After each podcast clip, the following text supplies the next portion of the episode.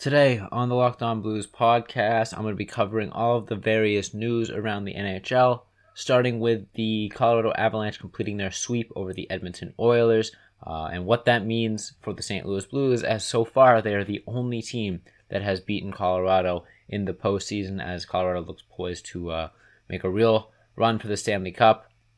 It should be a fun series for them in that Stanley Cup final, but also, you know, it's got to mean well for the Blues, the fact that they did get 2 wins and almost 3 wins against them. So I'm going to be talking about that, plus the other series, talking about Tampa Bay Lightning, bringing it back to 2-1 against the New York Rangers, and then I'm also going to be talking about some other various news, including Bruce Cassidy getting fired by the Boston Bruins. Should be a busy episode, fun episode. Make sure you stay tuned. Your Locked On Blues, your daily podcast on the St. Louis Blues. Part of the Locked On Podcast Network, your team every day.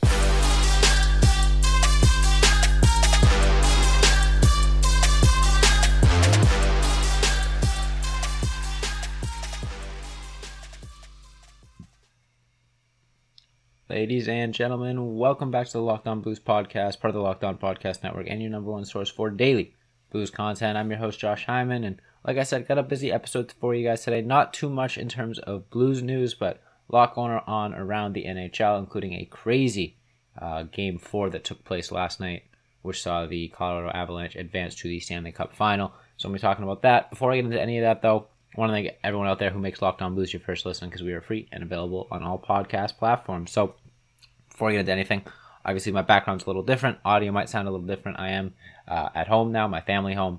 I'm not at my college apartment anymore, so that's why the jerseys aren't behind me. So it's going to look a little different here for about 2 weeks. And again, might sound a little different just because the room's a little bigger.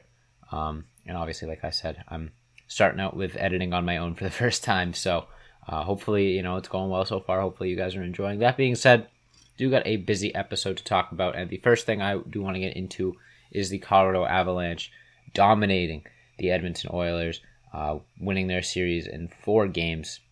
Edmonton never really had a chance. I mean, they had a back-and-forth game last night, obviously, but I think once Colorado kind of stormed back from that 4-2 deficit, it was pretty much set in stone what was going to happen. Colorado's a dang good team. I think after Game 1 of the Blues series, I think it was, I said Colorado might go 16-2. And in all honesty, I wasn't sure if those 2 wins were going to come from the St. Louis Blues at that time. I figured they would come in the Stanley Cup final against the Tampa Bay Lightning. Now, obviously, I don't think the Avalanche would sweep the Lightning if that's what it turns out to be. Same thing with the Rangers. I think the Rangers would give them a tough time, but Colorado is really looking like the team to beat right now. It's difficult because their goaltending has been so poor. You know, last night's game, I feel like, is a perfect example where they scored, you know, 5 goals or 6 goals, and it still wasn't enough to win handedly. And I think if you do that against a team like the Tampa Bay Lightning or even the New York Rangers, you're not going to win as much as you would against a team like the Edmonton Oilers. So it could really come down to goaltending for the Colorado Avalanche. And, you know, if you match up against either the New York Rangers or the Tampa Bay Lightning, you're running into probably the best goaltender you've seen in the playoffs, because I honestly think that Vasilevsky and Shesterkin were 1 and 2. The entire playoffs, just in terms of best goaltenders. So it's going to be tough for Colorado in that sense, but with the way that their offense is playing, the way that their offense is humming along, they're going to be really tough to beat. Obviously, Nazem Khadri being out with that thumb injury is going to hurt them. He provided a really good secondary scoring punch, pretty much single-handedly won that game against the Blues after, you know, all that controversy went down. We saw what type of player he can be when he's like locked in like that, and he had himself a hat trick. And that, you know, like I said, really won Colorado the game. So he's a really big secondary scoring piece for the Avalanche. They're going to need guys to step up, and they did get guys to step up. You know, Lekkonen has, I think, two straight series-clinching goals. He didn't have the one against the Blues, actually, so I don't remember what the statistic was, but he's been really good for them, scoring that game winner last night, which, first of all, I do want to talk about that a little bit. I thought it was a high stick, in all honesty. Shot came in. Guy knocked down the puck, and then, you know, rebounded off the goalie, which, you know, if you score off the deflection, it's got to be above the crossbar. But if it's just knocking it down out of the air and then hitting it again, it's got to be above the shoulders. And in all honesty, it looked like it was above the shoulders there. But whatever, you know, Colorado probably deserved to win that game regardless of how they did it. So, yeah, I mean, just like that, the Colorado Avalanche sweep the Edmonton Oilers. And as of right now, the St. Louis Blues are the only team to beat the Avalanche in the playoffs. And they looked like, you know, a team that could hang with the Colorado Avalanche. It went to 6 games, but it could have very easily gone to 7 with the Blues, you know, losing in the final few seconds of Game 6. Really crushing way to lose. Obviously, they were getting outplayed for a majority of that game and a majority of that series, but they hung around. Like I said, obviously pushed it to 6 games, could have pushed it to 7 games. And I think the sentiment is true that that series was essentially the Western Conference Final. And if the Blues somehow, you know, manage a way to sneak past the Avalanche, they would have a much easier time with a team like the Edmonton Oilers, which I think the Avalanche demonstrated pretty well. The really only thing that allowed the Oilers a chance in that series was the goaltending of the Avalanche. And, you know, it gave them a chance in that game. You know, they took a couple different leads towards the end there. Maybe it was just one. Maybe it was just the 5-4 lead that I'm thinking of. But still, you know, they had a chance to put them away, and Edmonton came down and tied it up. So Edmonton, just like St. Louis, kind of had every chance to at least win that game. So, yeah, who knows what would have happened if St. Louis made it out. Obviously, they didn't. So, you know, hindsight is 20/20, but it's got to feel good to be a St. Louis Blues fan after watching Colorado steamroll their way through the rest of the playoffs. That being said, though, they're going to have a tough matchup in the Stanley Cup Final, depending on who they match up with, either the New York Rangers or the Tampa Bay Lightning. So I'm going to be talking about that in the second segment. But before I get into that, I want to tell you guys about our good friends over at Built Bar. Now, I tell you guys about the flavors all the time, but consistently one of my favorite flavors is anything with chocolate. And I love me a nice, chewy chocolate brownie. But how about this? How about a caramel brownie with caramel swirled on top? So delicious. What if I told you you can have all that chewy, chocolatey goodness plus 17 grams of protein? Well, then you're in luck because caramel brownie Built Bars are available at Built.com right now. And you got to act fast because they're a fan favorite. Forget about dessert. These are better than dessert. Plus, the macros are unreal. 130 calories, 17 grams of protein, and only 4 grams of sugar. I would replace a regular brownie with Built's caramel brownie bar in a heartbeat. Best part, as with every Built product, caramel brownies are covered in 100% real chocolate, like for real. With Built, you don't have to sacrifice tasty for healthy. You can have both. There's a million reasons why you should try Built Bars, but for now, let's just say caramel brownie will rock your world, and that's not an understatement. So go to Built.com, use promo code LOCKED15, and get 15% off your order. That's promo code LOCKED15 for 15% off at Built.com, and I'll be right back with the second half of today's episode.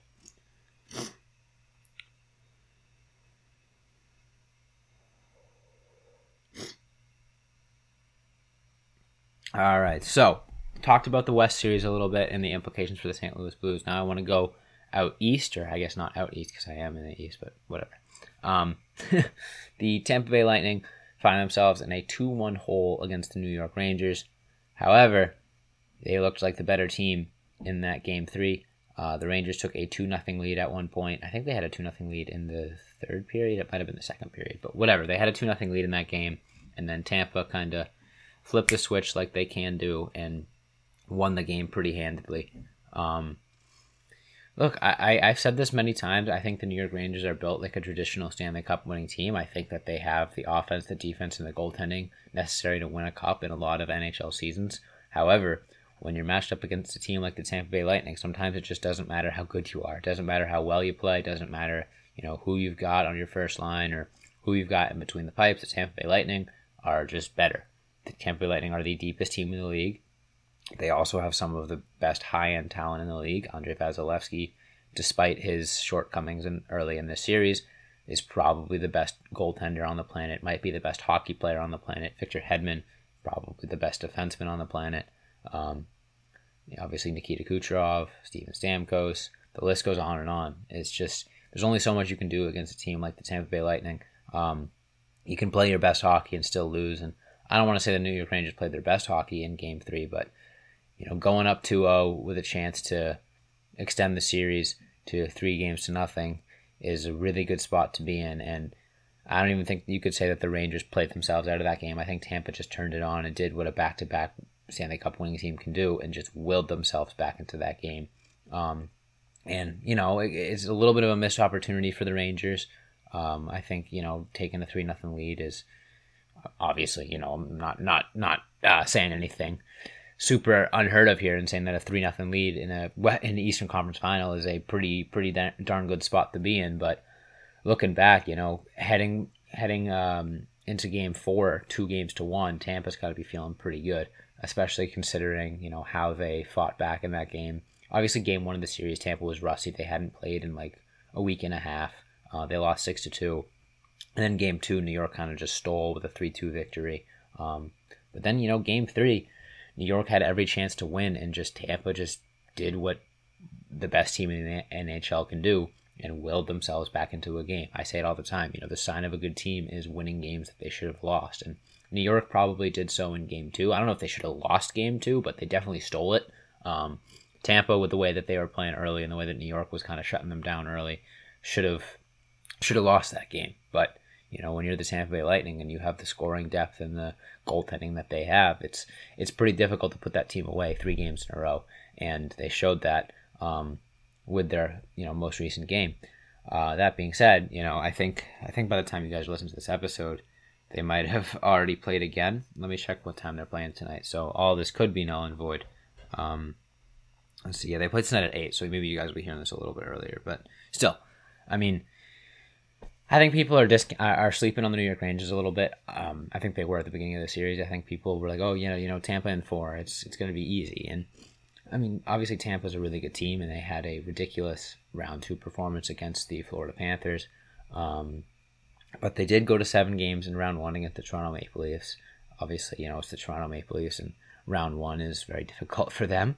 So I don't know if anyone was really doubting Tampa too much at any point in that series. But still, you know, this is a team that's proven that they have, they aren't perfect, you know, that they have weaknesses and vulnerabilities that can be exploited with a well-coached team. And the New York Rangers are making adjustments and playing well. You know, obviously Game 1, they pounced on a sloppy-looking Tampa team. But, you know, Tampa hasn't looked sloppy like that since they got swept by the Columbus Blue Jackets 3 years ago or whenever that was.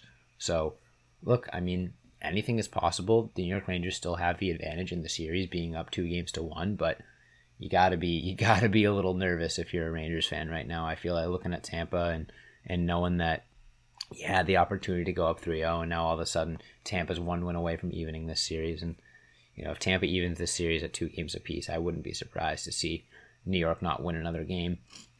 Just because that's how good Tampa can be, and when Tampa smells blood in the water, they're gonna just put you away like that. So, I mean, I'm anticipating a pretty good game tonight and a pretty good remainder of the series. I wouldn't be surprised to see this go 7. I think the Rangers are a better team than the Toronto Maple Leafs in terms of depth, in terms of just being a complete team. So with that, you know, if Toronto can push Tampa to 7, I think New York can do the same. It's just a matter of you're gonna have to get wins like you got in Game 2. You know, you're not going to put up 6 goals on Tampa again, most likely. Excuse me. But yeah, like I said, you're not going to put up 6 goals on Tampa again, most likely. They were very sloppy. They were very rusty. They hadn't played in a long time. So you're not going to kind of get a cakewalk win like that again. You're going to have to, you know, fight tooth and nail to get another win in this series, much less 2 more wins in this series. However, I think the Rangers are capable of that. I think the Rangers have a lot of depth. You know, Chris Kreider's had his best year of his career by far, almost doubled his previous career high in goals. Artemi Panarin's obviously awesome. Philip Hedl is amazing.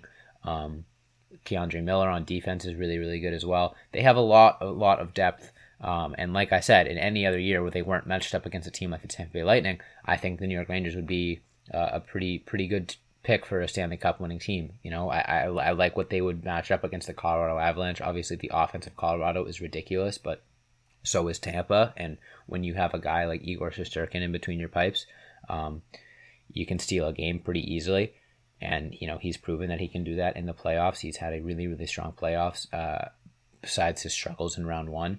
So I think New York would have a good chance against Colorado. Obviously, they have to get there first, and I'm looking forward to the rest of the series because it's nice to know that Tampa isn't perfect and they aren't going to just steamroll to the Stanley Cup final like Colorado did. It would be pretty boring. I think the New York Rangers were, I think it was 10 minutes left in the second when they were up 2-0. So they were pretty close to making both series 3-0, which would have been a little boring for the conference finals. Now all of a sudden, you know, you got a competitive series. So I'm looking forward to that. That being said, though, in this third and final segment, I'm going to be wrapping up some other various NHL news. Majority of it is going to be spent talking about, I know it's a little weird, but the Boston Bruins and firing Bruce Cassidy, because I think that's a pretty big move. And I don't know, no Blues news to talk about, so I'm going to be getting into that. Make sure you stay tuned. Should be fun.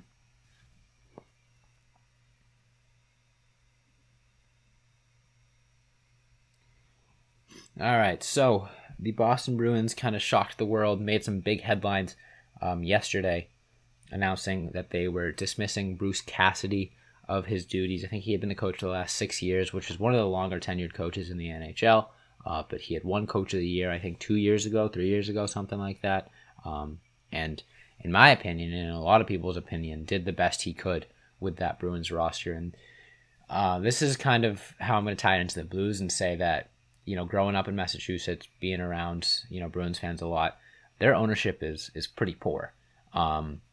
And, you know, I think it just goes to highlight how nice it is to have good owners like the Blues do, you know, owners that are willing to go out and pay out of their own pocket for Ryan O'Reilly's bonus, which is the only reason why the Blues were able to trade for Ryan O'Reilly and consistently be able to, you know, go out and spend right up to the cap and do what it takes to make the fans happy and put winning first over, you know, anything else. And right now, the only reason that the Bruins fired, who I think is a really, really good coach and a coach that kind of probably overachieved with the roster that they were given, is because ownership was basically at a stalemate and didn't want to accept responsibility for the poor roster that was put in front of them.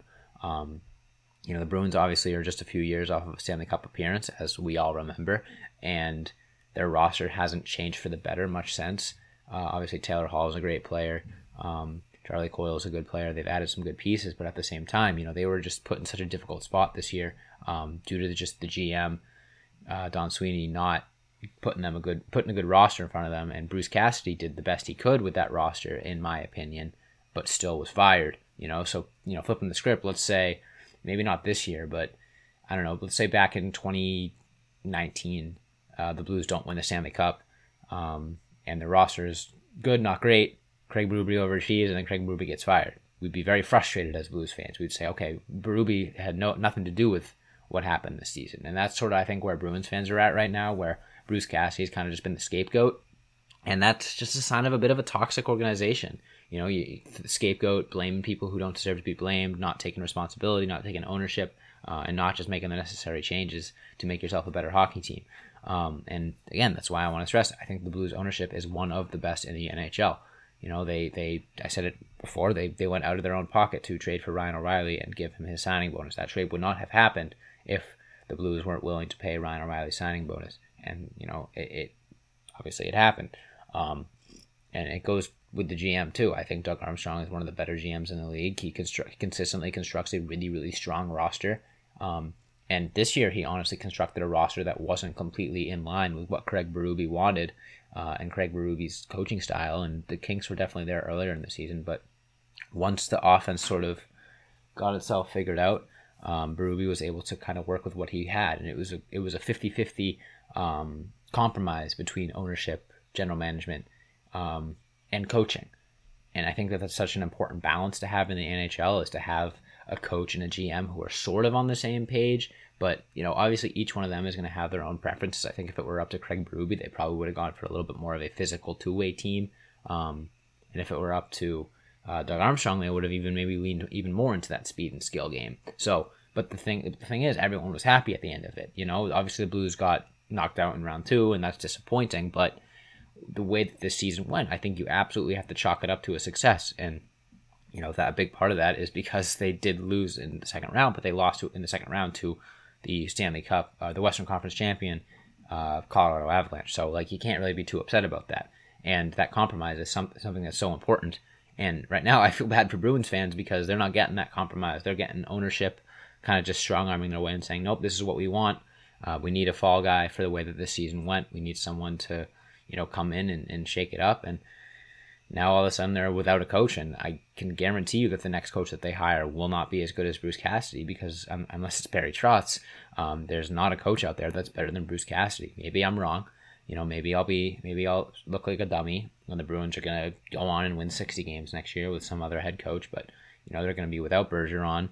not maybe not without Bergeron, sorry, but they're going to be without Marchand till December. They're going to be without Charlie McAvoy till December, and they're going to be having a fresh head coach. And we know how having a fresh head coach, you know, as Blues fans, we know that having a fresh head coach can have its bumps. Craig Berube didn't really find success until a few weeks into the season, and you know, that shakeup in Boston is just very frustrating, I feel like, for Bruins fans, because it felt like something that didn't necessarily need to happen. It felt like, if anything, this core is getting older for the Bruins, and they're on their way out. At least let Cassidy finish up that core, because now you got a coach coming in what's inevitably going to be a transition year for the Bruins, trying to find some young talent to take the reins after Bergeron and Marchand eventually retire or move on from the Bruins, because we don't know if Bergeron's going to come back or not, so... It's got to be frustrating to not have your ownership and your coaching on the same page. And obviously that's what led to the firing. But I think a lot of Bruins fans can agree that Bruce Cassidy did not deserve to be fired. And I don't know, it's a big tangent. I know I just spent, 6 minutes talking about the Boston Bruins, but it's sort of just a highlight, I think, how it's easy to take it for granted when you have a really good ownership group and a really good general manager like the St. Louis Blues do, because the Blues, I would be very surprised if the Blues ever found themselves in that position where they underachieved, and that was, Bruins underachieved because of their roster construction. But instead of going out and maybe even doing something as drastic as firing your GM, or at least trying to reconstruct the roster first, they just immediately go and fire their head coach, who had, given them a lot of success over the last 5-6 years. So it's going to be a very interesting offseason. Including, coaching changes, the coaching carousel, but also just free agents and all that stuff, trades. It's going to be fun. That being said, though, that is all the time I have for you guys today on the Locked On Blues podcast. So make sure you hit that follow or subscribe button on whatever podcast platform you're listening to me on. Subscribe to me on YouTube, or the channel on YouTube, I should say, at Locked On Blues. Hit the notification bell. That way, whenever I upload a new episode, you'll be the first to know. Leave a comment. Be interacting with lots of comments and stuff. I have a lot of fun doing that. It's a good way to engage with you guys and get suggestions from you guys, but also, like I said, just listen to, if you're listening to me on various podcast platforms, that's totally fine too. Leave a review on there if you're feeling so kind. Follow us on all of the channel's various socials: Instagram, Twitter, Facebook, and TikTok at Locked On Blues. You can follow me on Twitter at Josh Hyman NHL. Thanks so much for listening, and as always, let's go Blues.